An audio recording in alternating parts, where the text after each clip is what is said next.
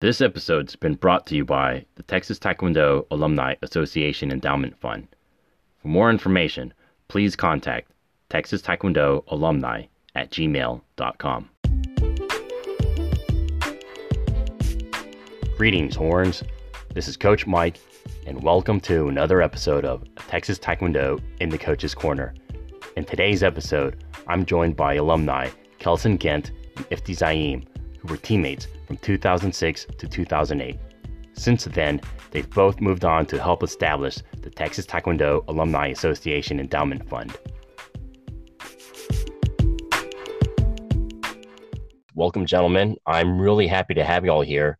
Um, on the line, I've got my two good friends. I've got Kelson Gent and um, Ifti Zaim. Say, hi, say hi, fellas. Hey, everybody. Hey, everyone. This is Nifty, and uh, thanks so much for having us, Mike. Yeah, and this Absolutely. is Kelson. Thanks for having us. Absolutely. Um, so I just want to kind of catch up with y'all. It's been a while since um, the three of us have been in the same place at the same time. I think it's been since 2007 or 2008. Uh, but I just want to see where y'all are at these days. Um, Kelson, the last time I saw you was in Boston. Yes. So you guys have been up twice now. You guys were up fairly recently in January, Uh, February. um, October. it was oh, Oct- yeah. October. It Good was- lord. I have no idea where the time's gone. This whole like quarantine thing, I barely know. The only way I know that it's the weekend is that I don't go to work. yeah. Um, but uh, yeah, I guess October it was the last time you saw us. We're still in uh, Boston. We uh, have a house out here outside the city with our three dogs. So Uh, yeah. Um, and Ifty, uh, the last time I spoke with you, I haven't had a chance to visit you yet, but you're in Chicago. That was the last time we spoke, right? That's right. Still am. Still am in Chicago. I'd really like to hear y'all's story of how y'all got from Texas Taekwondo and then after college and then ending up where y'all at. Um, because I think one of the biggest adventures a lot of recent grads will have, or the biggest changes in their lives, will be moving to a place outside of Texas. oh yeah, that uh, I think that's both of a that's a pretty It's a bit- extensive story for both of us. both of us kind of went all over the place. Um, Yeah.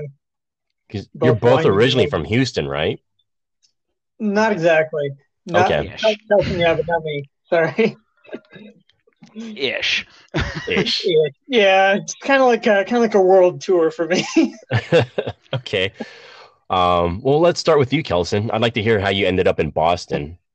Yeah, so um so I originally am from Houston-ish. Uh, I moved to Houston when I was about 10. Before that, it, you name it in the continental US, I've lived there. Um but uh so Houston to Texas and then uh I guess the story of like how I got started on this route kind of starts right after I graduate. Um, right after I graduate, my parents um, moved to Denver. So the Mm. entire time that I was at Texas, my parents were in Denver. Uh, Um, so kind of living pretty far away from home. Um, so kind of got used to being away from home and uh, got started as I progressed um, through school. Kind of realized that uh, wanted to go to wanted to go to graduate school. Kind of always had the goal of getting the doctorate. Um, and went to pursue a career in academia as the goal. And uh, I ended up at Virginia Tech in Blacksburg, Virginia, and uh, pursuing my uh, PhD in computer engineering. Um, spent six years in in Blacksburg, Virginia. Did finish my uh, my doctorate. Also found out that I didn't like academia, uh, and I had absolutely no desire to do have anything to do with a career in academia. Um, learned that academia was not about teaching, um, was not about pursuing uh,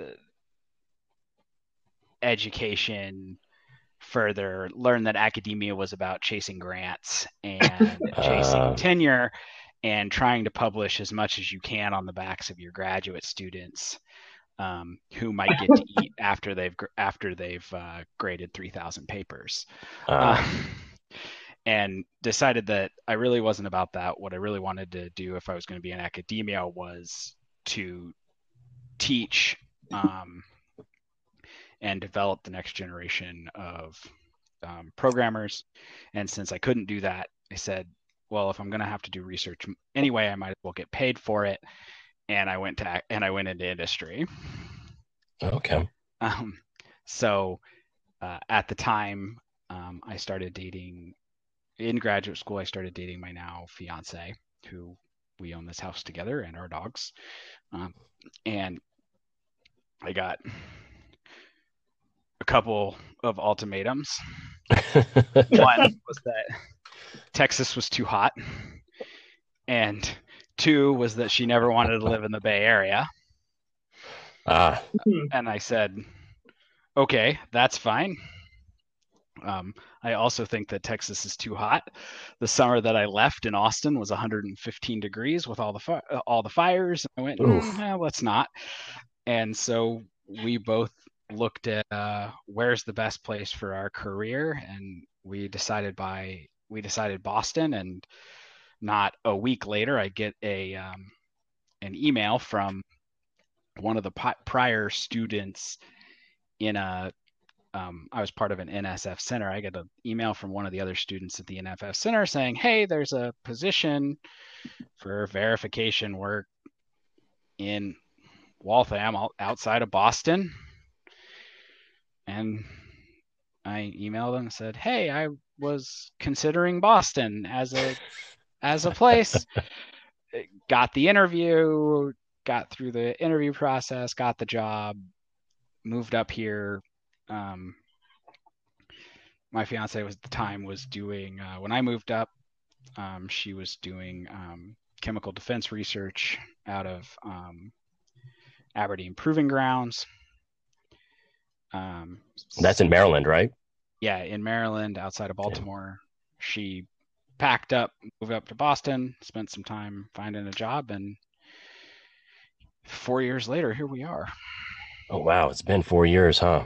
Yeah, I I almost I I've gotten to the point where I consider you a Bostonian. You know, I, I, I for some reason when I look at Kelson, I think that's Bostonian.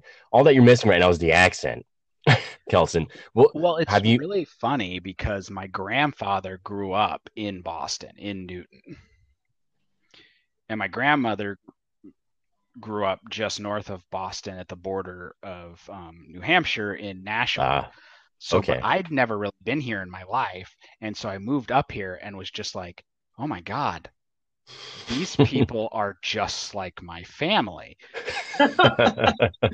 And I had no idea. I had no understanding of like the culture of that and like Yeah. where a lot of that stuff because you know when you're culturally a northerner in the south you always feel a little bit out of place culturally because Yeah. my family was so different and i was like i don't understand what like i just thought my family was weird um, and then i moved up here and i went oh no they're just from the northeast Driving habit, Oh, I'm- have you? so it's been it's been an amusing process yeah.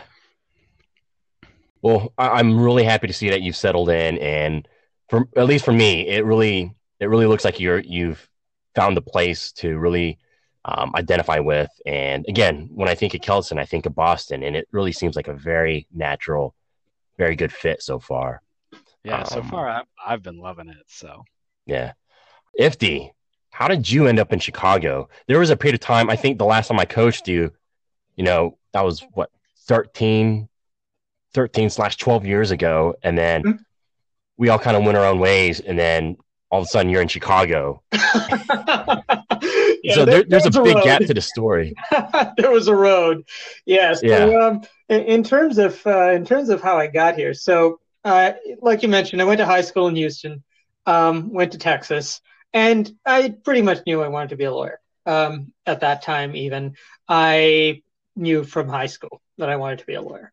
And I came to Texas studying mechanical engineering because my folks insisted I have a real major. Quietly changed the major at the end of my second year and Mhm. told them later after the add drop period had completely expired and all recourse was gone.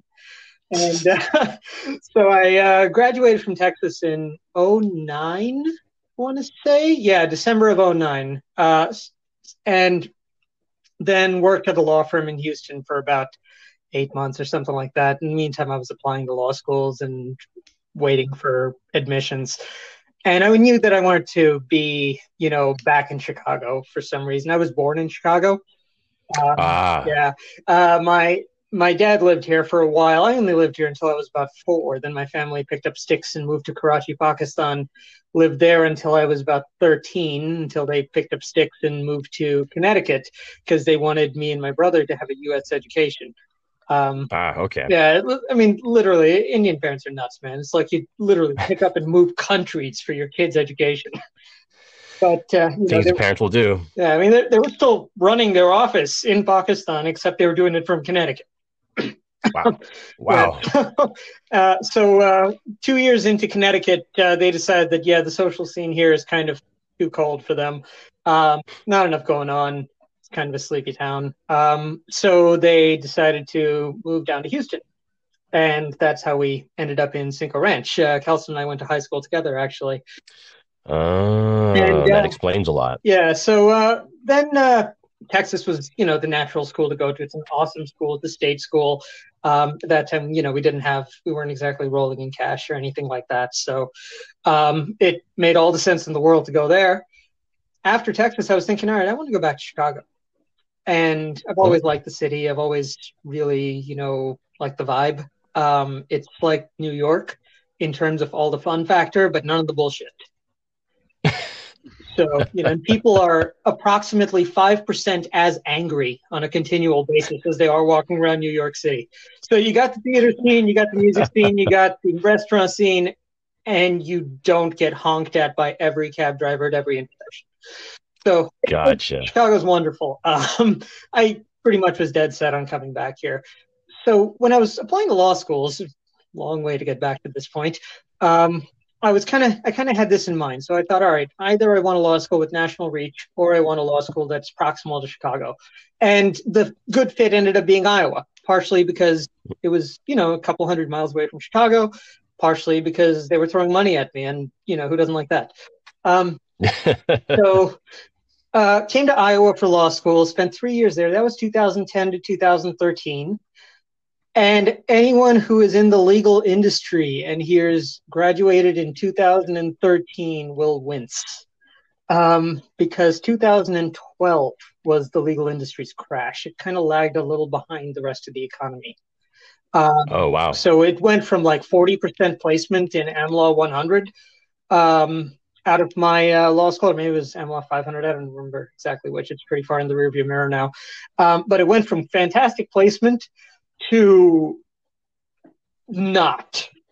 Um, Wow. and I graduated the year after, which is actually almost worse because what happened is a whole bunch of you know associates and junior partners and stuff got laid off right, left, and center. They're all in the job market, and they're Yeah. willing to take a haircut to get back into the into the arena they want to be in. And Right. here come the first year law students with zero experience competing head to head with these guys. Wow. So that was a bit of a nightmare. Um, but uh, I managed to land a job in Iowa City, just you know to pay my way through the bar exam. It's atrociously expensive. That's a whole other story. Um, so I, you know, wouldn't have to take out bar prep loans. They take like credit cards, and if you don't know for sure that you have a job on the other side, it's a really big risk to take that short-term loan to cover your bar expenses or anything like that. And there's the Right. pain. So a lot of people did it. I decided not to. I figured it was safer to take the job for a year. Worked in Iowa City, took the bar, passed, and thought, sweet, now I have a law license. No problem.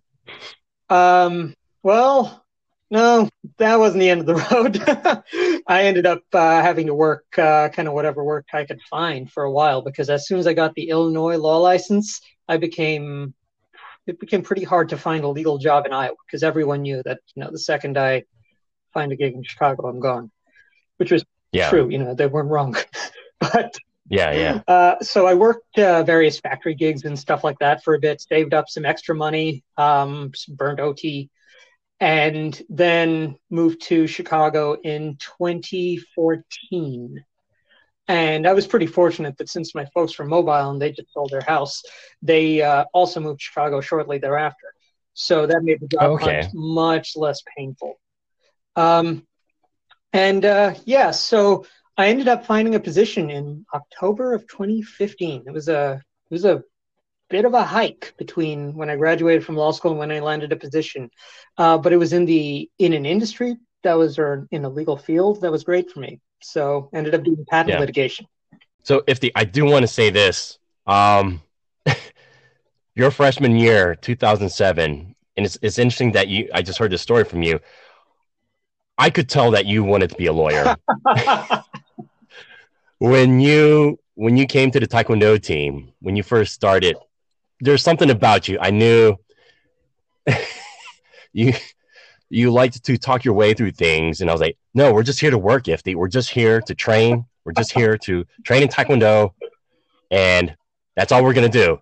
Less talking, more doing. But Ifty, Ifty, I knew always had to talk about things and have logic through all that, and I was like, oh, all right, we're just gonna run around the campus. we're just gonna run around the campus. um, you under, you hear me? Yeah, we're just gonna we're just gonna run on campus. so, um, yeah, I, I I do vaguely remember that you were an engineer your first year, but you had the makings of a lawyer. So that that's I'm I'm really happy to see that that's how it it uh, it unfolded for you. You know, that was the the path you set out for yourself. yeah, it was a bumpy road, but you know, it's it's one that got there eventually. Yeah, yeah. And I'm really glad to see that y'all stuck to it because I know, you know, we only took a couple minutes to talk about, you know, what covered many years, but I know through all those years there was a lot of bumps in the road and a lot of adversity, and you know, the story that you just told right now for both of you doesn't do it the full justice it deserves.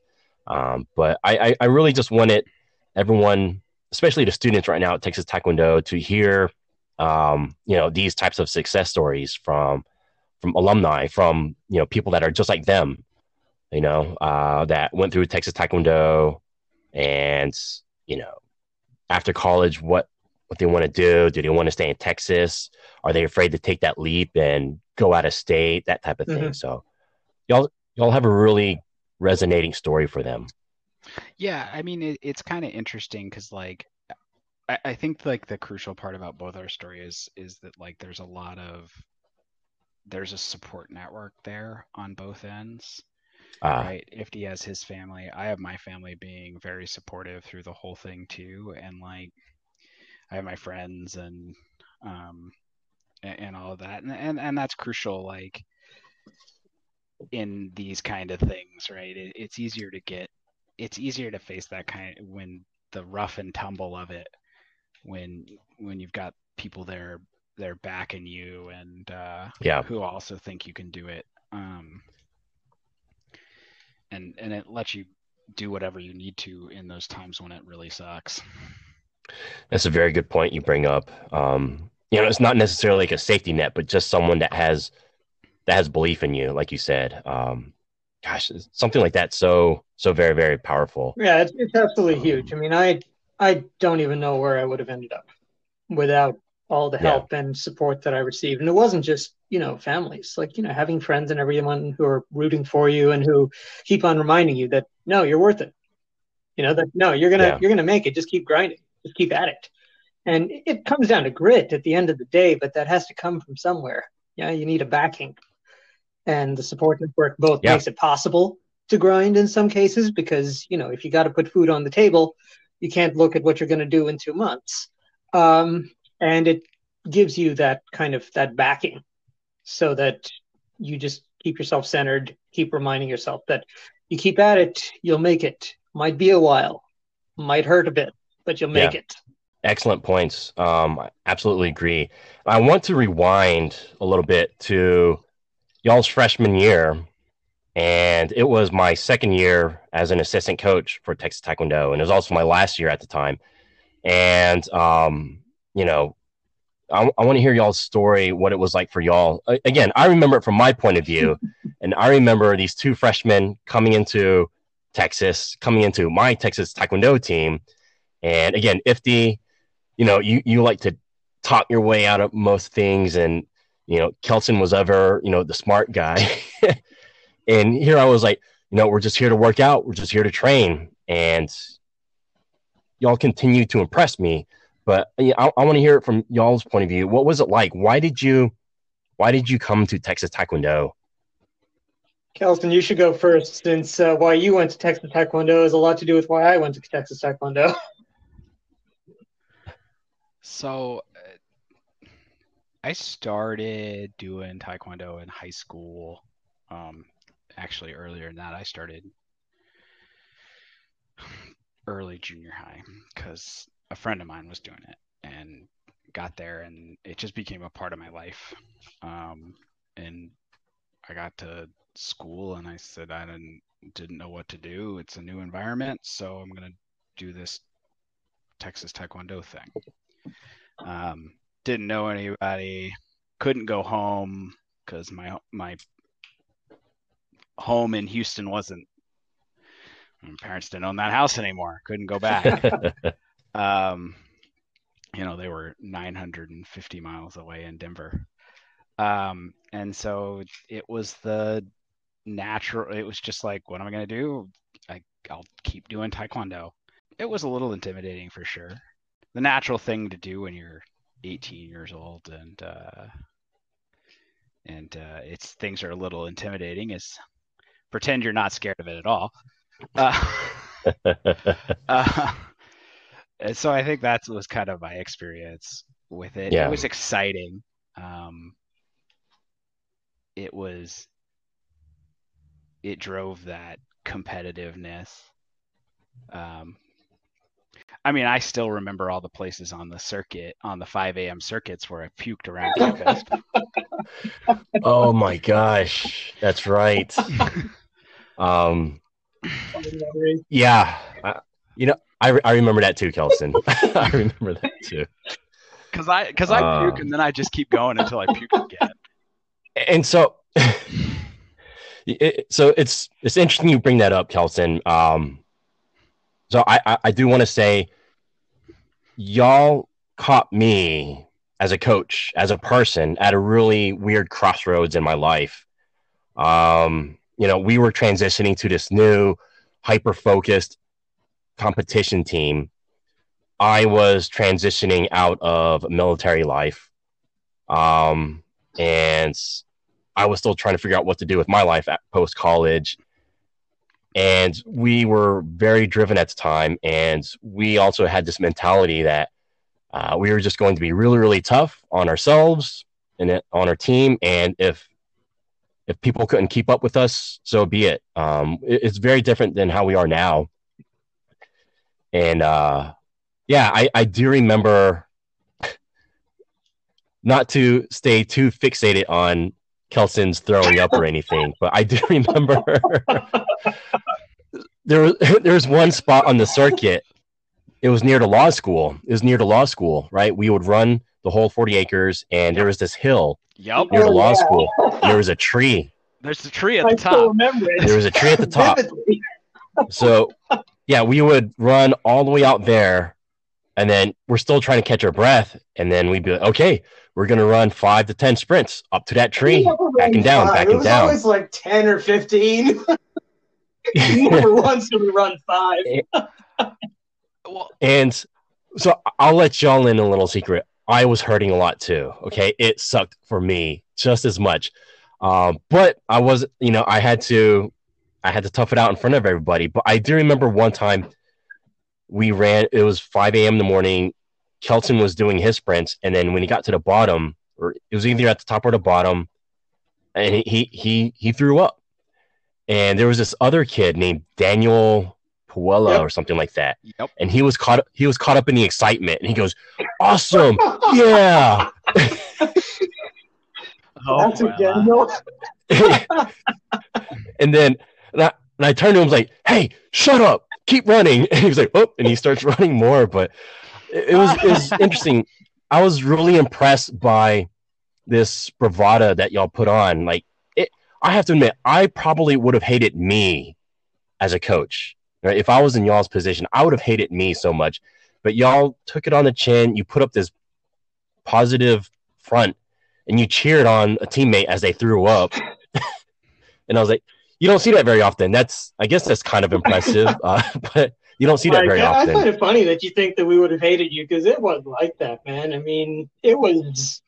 It, it felt like there was a shared goal, like there was a focus, and everyone was working. There was, you know Okay. and when when you got that idea that you know this is just a really really heavy load at the end of this chain but by god we're going to pull it you know it doesn't it doesn't feel Yeah. like uh like it's something that would breed resentment or anything like that it's just you know yeah we're being hard on ourselves because that's what it takes so do it or don't but that's a personal Yeah. decision but if you're going to be here do it Yeah, yeah, yeah, and I Wow. know. Speaking for me, it, it never felt cruel.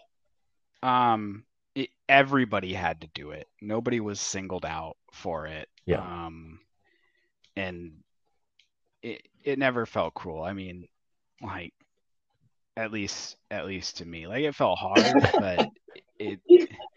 It, it, there's a difference between like it being cruel and being like y'all are a bunch of 18 year olds who kind of think you're in shape I reflect on those times a lot because I was still I was not far removed from from the Marine Corps at the time, so it was still very fresh on my mind. And I I remember I had hard times. Like I remember I I made I made um, Alondra cry. I, I remember making Kelly Mhm. cry, and I'm pretty sure I've pissed off like a few others. And now I was just i can tell you For for, some reason- you made suchi cry at least once Oh my gosh! I not Suchi, please not Suchi. Hey, Mike, if it makes you feel better, I, I pissed her off so much the next year's tryouts that uh, it might have almost equaled it. So, oh, because jeez. guess who took your role the next year? Oh man. was, that was my job. Oh.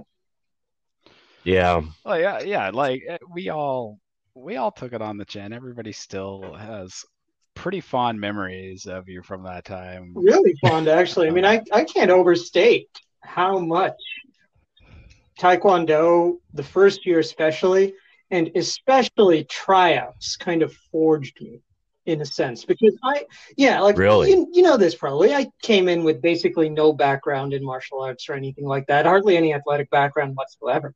So you were kind of starting with zero for me. Like, I think two weeks or three weeks before tryouts, um, I started like running laps at the gym or something like that to build up some basic amount of cardio. Um, and I was coming to practice and stuff like that. But that was about the that was about the extent of my physical fitness in any real sense of the word. Like, yeah, I did push-ups and squats and stuff like that at home, so I had something of a baseline, but it wasn't much of anything. And then I roll into Texas Taekwondo, and it's like, hey, tryouts are in two weeks. You want to want to do want to do it? I'm like, sweet, yeah, sure. Why not? so I hop into it. It's like, all right, we're going around campus and we're doing a whole bunch of stuff in the middle. It's like, oh God. but it was, it was Oh a really man. formative experience because it's one of those situations where you think, okay, I'm either going to put my ego on the table and forget about it and accept that, you know, this is going to take a ton of hard work, put in the hard work, and reap the benefits on the other side, or I won't. And, you know, it, Yeah. the, it was, on the one hand, it was hard. On the other hand, though, it's like it passed so quickly that you didn't even have time to think about feeling it, in a sense. It's kind of a weird thing to say, but it's like it hurts in the moment, but the next moment you've forgotten what you felt five minutes ago. Right? And it's just kind of this progressive thing that you're in it, you're dragging yourself through it, you just keep dragging until you get to the end of the workday. Then, you know, you keel over and die for about an hour, and then you, you you consider your life choices, and then you do it again the next day, and the next day, and the next day. Five days later, or six days later, I think it was, you're done. Uh, five days. Yeah, I think we ended on the Friday, Yeah, uh, Friday morning run, and we did. You know, after you're done with that, you think, all right, what does this mean?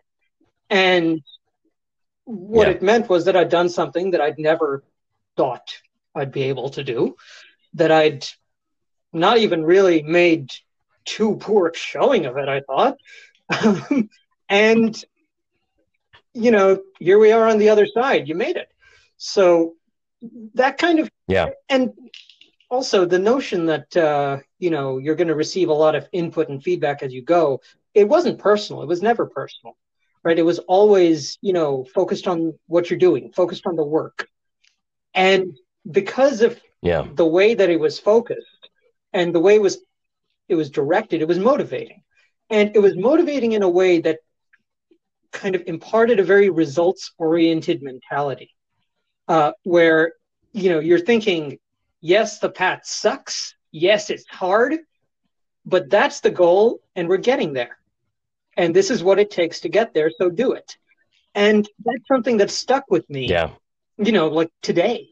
And it's why, you know, I really like dealing with people who have that kind of, you know, athletic background. That's probably the most common place where people develop it because it gives you that grit. And that goes back to what we talked about earlier, right? That in order to, you know, in order to make it, in order to claw your way through in a meritocratic society, you really need a good amount of grit.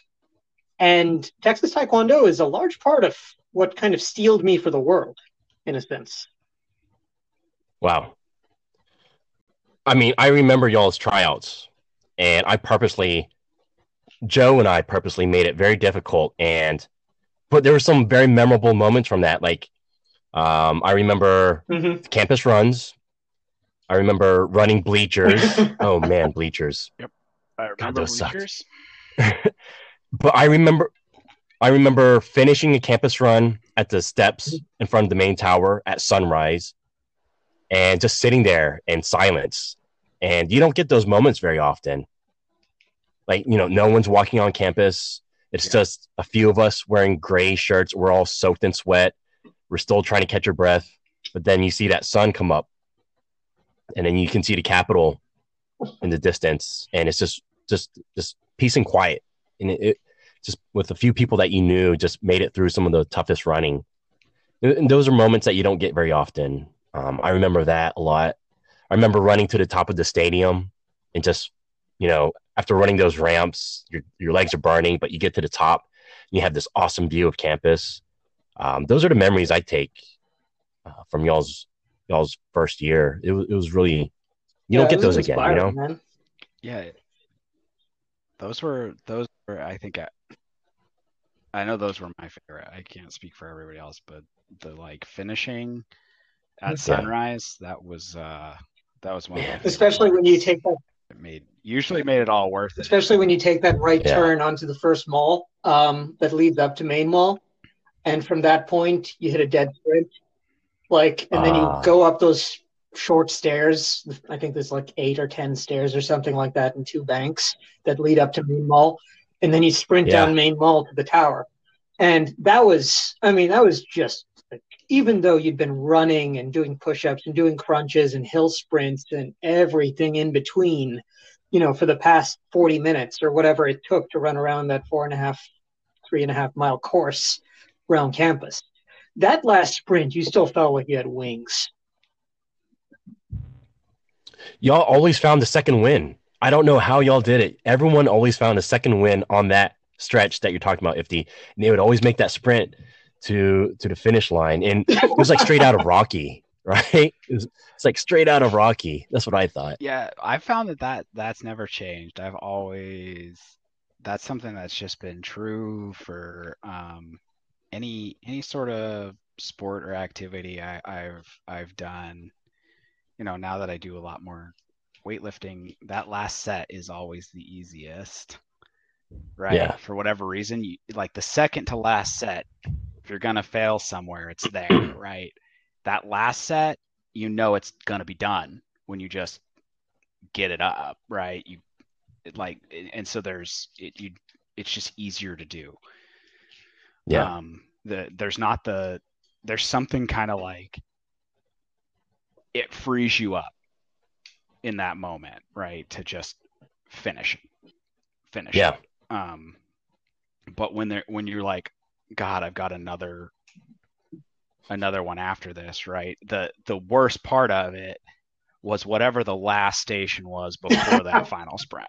That was always the worst station because you were like, God damn it, now I've got to go sprint It up was the, uh, to the to I the think it tower. was- it was the uh, was it the sit-ups? yeah, Yeah, it was and the it was sit-ups. it was where um it was Ah. near S- San what is it dorm uh San Jacinto yeah it was near San San Jac. Jacinto. Yeah, That I think was that second to last station. Then Yeah. we run up the road that leads towards Jester, I think, or yeah, and then we yeah, I'm Yeah. trying to remember. It's it, it's all kind of blurry. I, I've I've only done the uh, the I did Taekwondo two years. I did tryouts twice.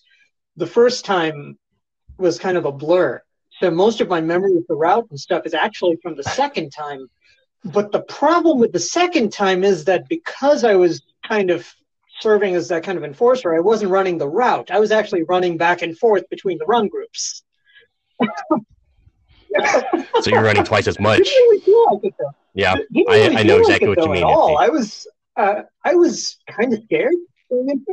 yeah, 'cause you didn't have the sit-ups.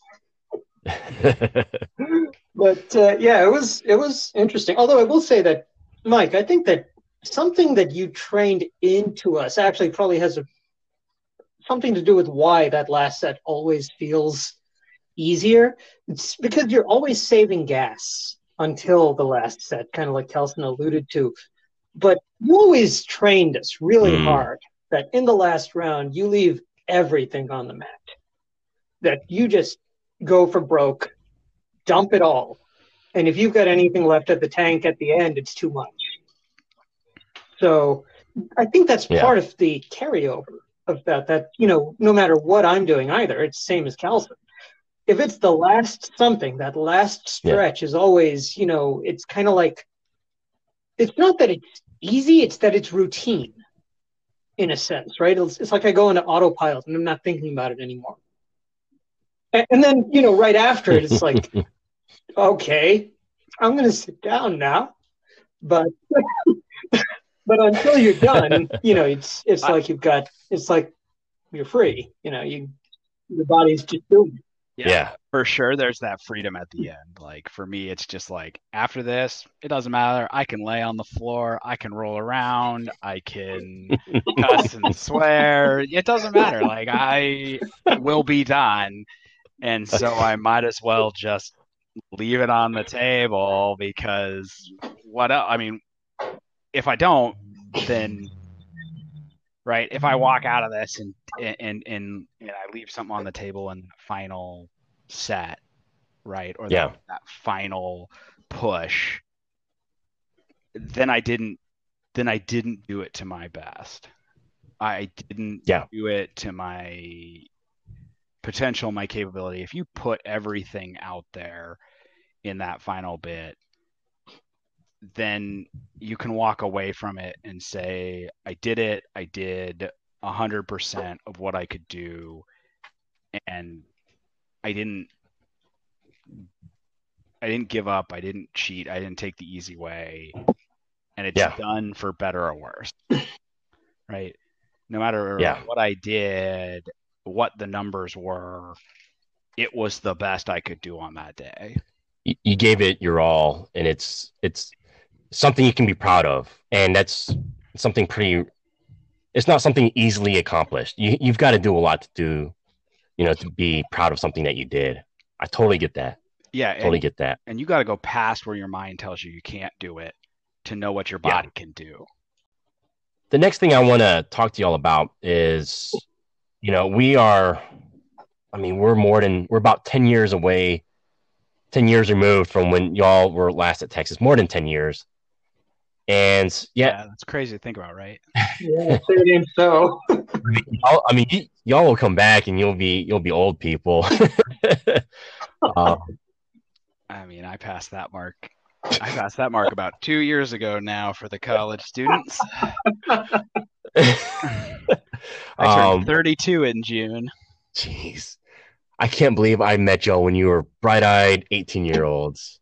Um, but what I want to get to is y'all came back to Texas Taekwondo and kind of in a different way than most others. Um, y'all helped lead the charge in creating the Texas Taekwondo Alumni Association Endowment Fund. And it's something that um, I think is pretty neat. And, you know, I, I'd, I'd like to hear y'all's take as to, you know, what led y'all to, you know, get involved with that and to really help push this initiative. Yeah, you know, um, I think it it started, um, a- and huge credit um, to you, Mike, who who did a lot of the legwork on on finding out about it. Um, I heard about it from you, and you contacted um, me about this idea, um, saying, "Hey, we want to do this thing," and uh, I think it was kind of a. It started as a oh, we're connecting with old alums and um, what's going on, and then we sort of stayed in contact a little bit, and then it got brought up that hey, you're doing this. Um, no, and one of the things I, I, I take away from where I am now, ten years out, is that just how fortunate I, I've really been. Um, and how much I really got to skip a lot of the hardship that a lot of my peers went through. Mm, Um, you know, I when I graduated in 2010, we were in the we were in the depths of that's right. You know, Recession. of the recession. In Yeah. the middle of it, my peers are graduated in 2009. We're having hard times finding jobs. By the time we hit 2010, jobs were could be had, but if you weren't at the top of the engineering class, you struggled for six, eight months a year to find a Oh, wow. job. Um, and I had been working through school. I had a potential job offer from that, and I- went to graduate school. And I, I was once you're in graduate school, you're I was on a fellowship and and just Yeah. completely insulated from anything that was going on in the world um, in the ivory tower um, Not at all.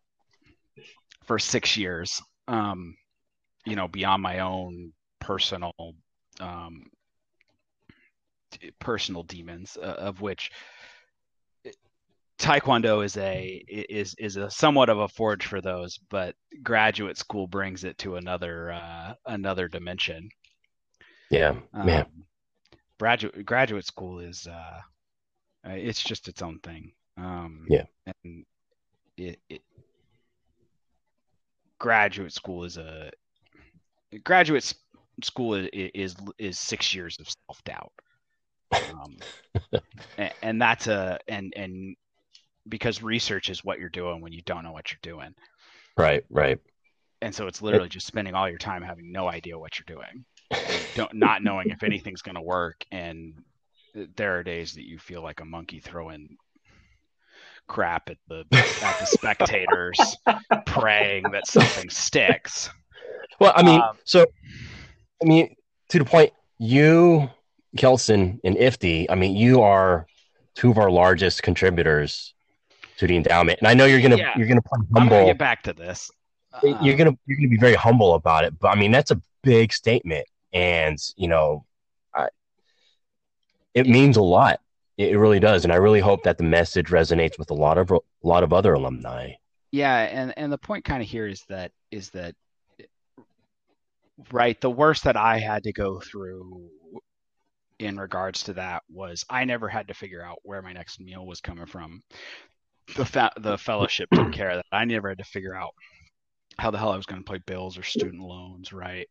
Yeah, uh, any, any of that kind of stuff. Um you know and i got out and we were in this booming economy and it took me it took me longer to graduate than to find a job. Uh, i had a job six months before i graduated. Uh, Oh wow. you know, it, I started the process in December, and by the middle of January, I had two job offers and people bidding out for Man. it, right? A- And so I, I, I left graduate school in an entirely different environment than what I walked into graduate school, than where we were in graduate school. And so while I wasn't making money at that time, I came out in a in a, such a competitive environment that I went from being in graduate school and not getting to eat until I graded 3,000 papers um, to being incredibly fortunate. Um, Yeah.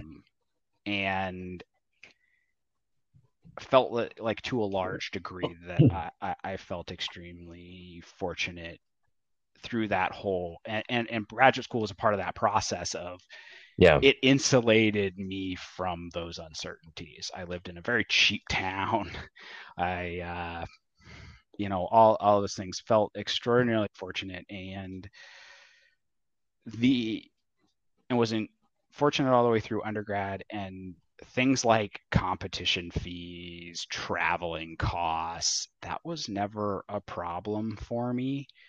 Yeah. Um, and when you talk to me about the endowment, that was a way of using my fortune to give back and to hopefully make it so that other students who don't have that fortune from exterior circumstances can get to experience it Right. um and, and that was, was- really important to me Yeah. I was really thrilled and surprised and impressed um, when you know you came on board and then you mentioned, oh hey, by the way, I was talking to Ifti and you know we kind of got into a competition and yeah, he's pretty much gonna match me. I was like, y'all are still competing against each other. I mean, it's not it's not competition as much as that we're still. I mean, you know, remotely, but in a sense, thick as thieves. So one of us is doing something, you know, the other's going to do it. yeah, I, I was really thrilled. That, I was like, oh man, if Ifti's back. Well, better you know better get ready for it. and, and one of the things that like I, as i've gotten a little bit older and as i've gotten i think a little bit wiser I, i've started to learn the importance of like shared values. And yeah, I, Oh, I share my time with people who share my values. Yeah. um Um, and, and to me like and ifti and i share values. And so i knew that when i called ifti and said hey i'm doing this thing. Here's what the purpose is he was going to be in. Um i didn't know the extent um, to which he was going to be in on that it's no different than you. so if if the I want to hear your side. I mean, because again, I was I was in contact with Kelson because I saw him at um, a fairly recent alum um, Taekwondo banquet. He showed up. He was a keynote speaker, and I remember running into Kelson because I wasn't expecting to see him. It was kind of a surprise. We running we, we run into each other in the hallway at the Union. I'm like, holy cow, Kelson, Kelson Gant, and he kind of looked at me like, it's Mike Tran. Whoa. and I was like, clearly we're going to the same event. I was like, yeah, yeah.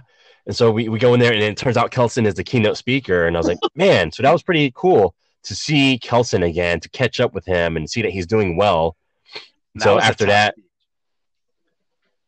That was a what? That was a tough speech i thought about that one anyways we can maybe talk It was- about it later but i It was about the grindstone. It was a really good speech. Yeah. I still remember it. Um, but yeah, so that's when I catch up with Kelson again. We we reconnect, and then you know a year or two later, we come up with the endowment, and then at like a phone call two or later, Kelson's like, "Oh yeah, by the way, Ifti's on board now." I was like, "Whoa, Ifti!" so Ifti, I want to hear how you know. I want to see from your point of view what what it was like for you to come to come back to Texas Taekwondo through the endowment. Well, it's for me, it's about one thing really, and there's two facts that substantiate that. So the one thing is just gratitude.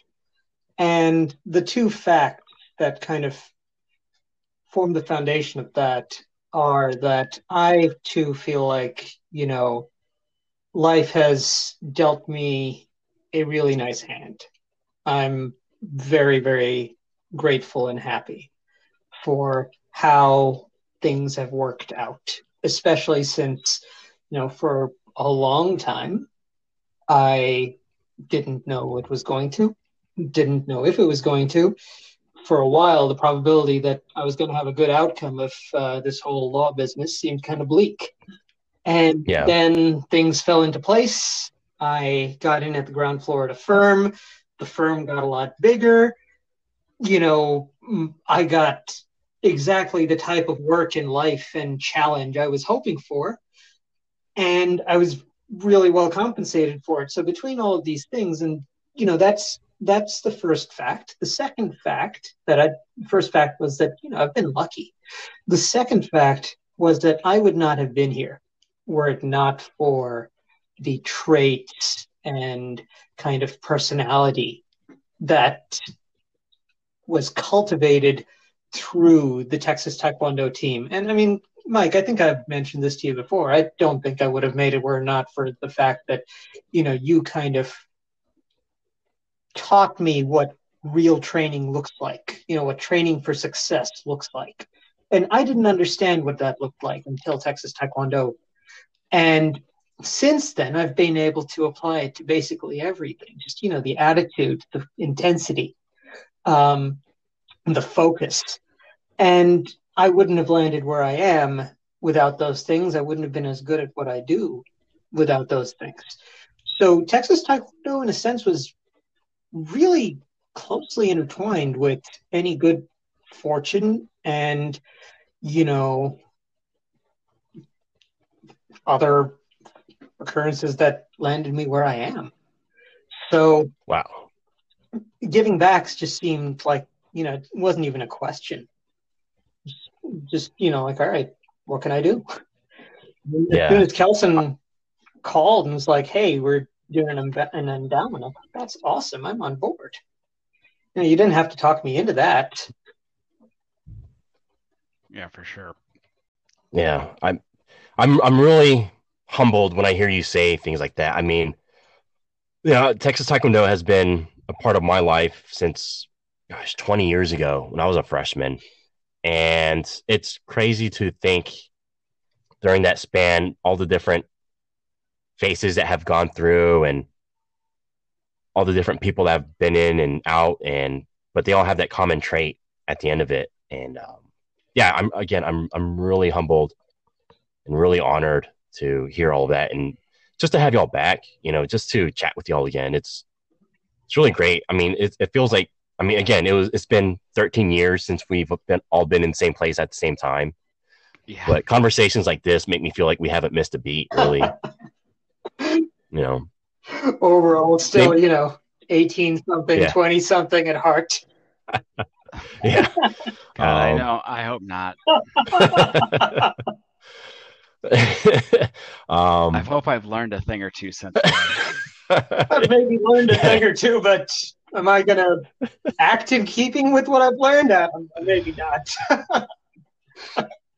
Ifti, there was a story that you shared with me a while ago, and I want to hear it again about how I think you were at University of Chicago or somewhere, and you tried joining a, a Muay Thai club, and something happened.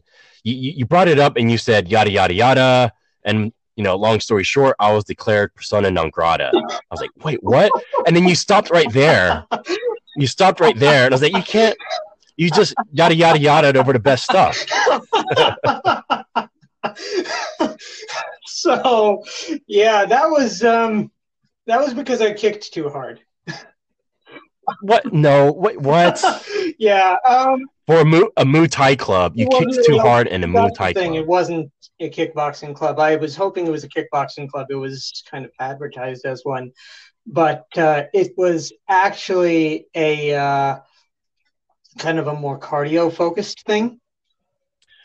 Okay. And I And you know, it's like I came in looking to train a certain way, and I adapted down to it when I was in the thing. But after the thing, I talked to the instructor because you know she she like toned me down a couple of times, right? Where she's like, "Yeah, you gotta you you gotta be like you gotta take like some of the edge off that, a lot of the edge off that." I'm like, "Okay, cool."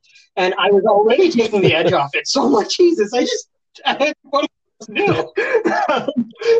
You're, you're like, I just spent four years running bleachers. What do you expect me to Well, I do? mean, it was more like I'm already giving you thirty percent. Come on. but, uh, Oh, but, you know, so I thought it was going to be more of a competitive affair, and I chatted with the instructor after and was like, "Hey, you know, it isn't really my thing," and the conversation didn't go so hot because she thought that I was saying something bad about the class. Essentially, It's just meant is all I was saying was that look, I was looking for more of a competitive thing.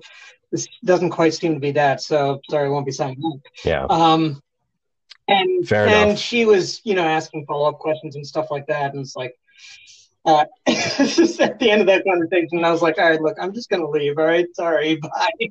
yeah, you probably should. I'm like, all right, later. You got PNG'd. PNG'd. Wow, that that's that's a high honor in some places. yeah. yes, I was. I, I felt kind of bad because I was like, you know, the conversation didn't have to escalate like that, and I did, I didn't think I was escalating. I mean, I was in law school at the time, so I was deconstructing it eight different ways to be like, all right, where did this conversation go completely wrong? And I think it's just right from the start that it was the insinuation that this isn't tough enough, this isn't what I was up for, and Yeah. she didn't like it. And No, you know, but no. at the same time, I mean, you know, then I went to another Muay Thai club in Chicago for a bit, and this is shortly before our office moved, and I wasn't able to go there anymore. I had to just do my own stuff in a bag room. But this was like a competitive gym where you know they train pros and stuff, and I was like, all right, I'm home again. You know, Ah. so it was uh, it was a totally different experience though because and this is something I will tell everyone who's in college right now do not stop working out. No matter how busy Ah. you get, no matter what, do not stop. Because the second you do, you're going to try and get back in at some point. And when you do, it will feel like death. Yeah. It's so It- it- tough to get back in. sec- It, it is so tough, but you know, you, you've got that itch for a long time. Even if you don't work it out, you got that itch. And I, Well, you Kelson can- what you used to be able to do. Yeah, that's the problem. Kelson, yeah, Kelson will testify to this. When we went to Boston for the past two years for a Taekwondo tournament, Kelson will Kelson will meet us up at MIT, and he's watching those matches, and I see his foot twitching. I, I I can see oh, Kelson yeah. like he he'll stand there with his arms crossed, right? But then I watch his feet, and they're like bouncing really really aggressively, and then he'll start getting into his like stances. I'm like, Kelson, what's up, man? He's like. I just got to cut kick something. I, I don't know why. I just have to. yeah, it's crazy. Like, oh no, and you definitely, you definitely don't remember. You definitely remember what you could do and the endurance that you that you used to have. and, like the, you're so used to operating at a higher level that when you get back into something, you want to train at that level and you just can't do it. Yeah, your your mind is saying your bo- Your your, mind- mind is saying you can do things, but your body can't. Dude, I, I, I Yeah. pushed it too far actually just uh, past January, and this is uh, this is a counterpoint to our not getting old. Um, I managed to pinch a spinal nerve. Oh god. Oh, Yeah, it was no. Great. Let me tell you. And the Oh, best part geez. is that it's like I was I was throwing roundhouse kicks on the back, and you know it it's just it's just a gym. It's just a big heavy bag. Whatever. Yeah. I, I, I kick a little differently now. I do the Thai style kick with the shin instead of uh, the Taekwondo style kick with the foot. It, it's the technique is And not and not so much to the head anymore. Maybe Oh, just no, maybe I belt level or below. I still go upstairs. it's fun, um, but my flexibility isn't quite there anymore. But that's not. Uh, Yeah, you know, that's what happened. Is that I was trying to practice a way to add a, just a little more torque. And the thing is that I already, you know, Ah. I my roundhouse kick is still, I'd say, decent. Like it's not, you know, high level amateur Muay Thai decent or anything like that, but it's decent. You know, people hear it and they're like, Jesus Christ, what?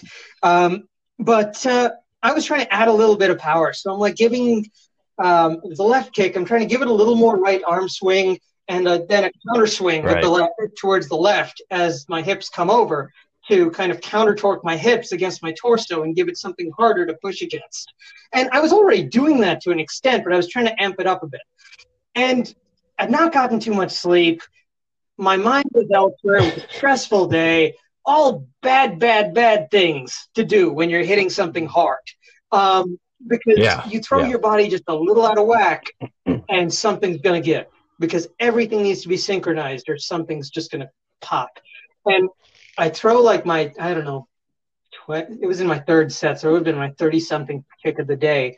And I feel like a twinge right on my neck, towards the back of my neck. I'm like, oh, Oh. that ain't good. and then I think, all right, it doesn't really hurt. Whatever, let's, let's ease back into it, see how we do. And I throw another one, Yeah. throw another one, throw another one, and none of them are flying right. I'm like, okay, that's it. And I'm gonna stop here. Starts to hurt a bit the next day. I feel like I got a kink in my neck. No big deal. Just you know, foam roll it out. Do some light workouts with upper body and stuff. Don't mess with the neck. Proceed about my week. Um, two weeks later, I think it's mostly gone. I'm on a plane trip to Canada to meet some extended family. First night there, Yeah. wake up, serious pain in my shoulder, trying to massage it out, and it's like, eh, oh god, bad news bears, bad news bears. Um, it was Oh awful. I was laid out. It took two weeks for it to kick in, but as soon as it kicked in, Yeah, man. like I was just laid out for a solid. I- I, I I totally hear you. You know, at at 38 years old right now, um, I have to train smarter and not harder. Um, it- it's God, I learned that lesson the hard way too, and I still Yeah. try to train harder. yeah, uh, no more like no more. You know, working through the pain. The moment I feel a little bit of pain, I'm like, okay, I'm gonna sit out for a little bit. Like I I went back to Austin a couple weeks ago and I tried sparring for the first time in years, and it's a totally different game now. And I'm like, nope. I, I I had a few rounds like, okay, I've got to sit out for a little bit, but I, I'm definitely not not where I used to be, and that's okay. I, I think I'm okay with that right now. it's been a blast chatting with y'all and catching up. Um, real quick, I want to you know see what y'all are uh, what you've got in your your little coffee mugs right now before we get out of here. Um, like for me, I'm drinking um, because I knew I was going to have a classy conversation with some distinguished gentlemen. I busted out a rye whiskey that was distilled at the George Washington Distillery in um, Mount Vernon, Virginia. That's what I'm drinking right now. Local, good man. Yeah. Me, it's um, um, medium roast coffee. Sadly enough, not even Irish, uh, but it is uh, it is fresh ground, fresh brewed, and delicious. all right. Although it's gone now, so oh well. Man, Mike went with the high class rye whiskey, and I made myself a Trudy's Mexi Mart to relive the Back to Texas. Back to Texas. Rastos, Texas. I love Just it. Straight up like trash undergrad drink. Dude, been. What was that? What was that other place on Guad? Twenty seventh and Guad, right behind Durin. Uh, open all night. Pancakes in the morning. The rush hour was two Oh, a.m. Kerbey Kerbey- Lane. Kerbey Kerbey Lane. Lane. Yeah. I- yeah. I, Man, I times. sincerely miss both Kerbey Lane and Trudy's. Hey, so before we get off, um, before we get off this podcast, Ifti, when are we going to see you again? God. Um. Hmm. Good question. Good question. I guess the question is, when is anyone going to see anyone again? First. But Okay, After well, that, uh, So I could- no, yeah, I'd be happy to make a trip down. so no hard commitments. But what I want, what I want to say is, there's always going to be an open invitation for for both of y'all. You know, I just want you to know that there is always an open invitation for y'all. I know Coach Joe would love to see y'all again. Maybe he'd like to spar with y'all again. I don't know, but I'm not sparring with someone who just qualified for in the U.S. Open. Uh-uh. yeah. I'm with you. I am with you 100%, Kelson. um, but there is there is always an open invitation for y'all here at Texas Taekwondo. Whenever you're back in town, just you know, ring us up, meet us up again, whatever. Or if we go to Chicago, Hey. we'll ring you up if the yeah, and you know, Kelson, it's almost like an annual thing. Every time we go to Boston, we ring you up. We will Yeah. definitely take you up on that offer of, you know, hanging out at your house. Yeah, for sure. After a tournament. time we're all allowed, we're all allowed out in uh, large gatherings. I'll uh, cook up food. Hey, Yeah. Um, barbecue time. Yeah, Yeah. absolutely. Yeah. ab- I guarantee um, you can't get it at any of the restaurants. Uh, but again, I want to express my gratitude, my thanks for everything y'all have done. Um, you know, the history of Texas Taekwondo, y'all are definitely a part of that history, and I am I'm very honored and happy to have crossed paths with you and to see where y'all are at these days. So thanks again, you know, from all of Texas Taekwondo. Thanks to Thanks y'all. so much for having us, Mike. I appreciate it. Yeah, thank you for having us, Mike. All right, guys. Uh, have a good one. This is Coach Mike signing off. Kelson, have a good one. Ifti, have a good one too. Thanks, y'all. Have a good one. This has been another episode of Texas Taekwondo in the Coach's Corner. If you would like to contribute to the Texas Taekwondo Alumni Association Endowment Fund, please contact Texas Taekwondo Alumni at gmail.com. Thank you for listening. Until next time, hook 'em.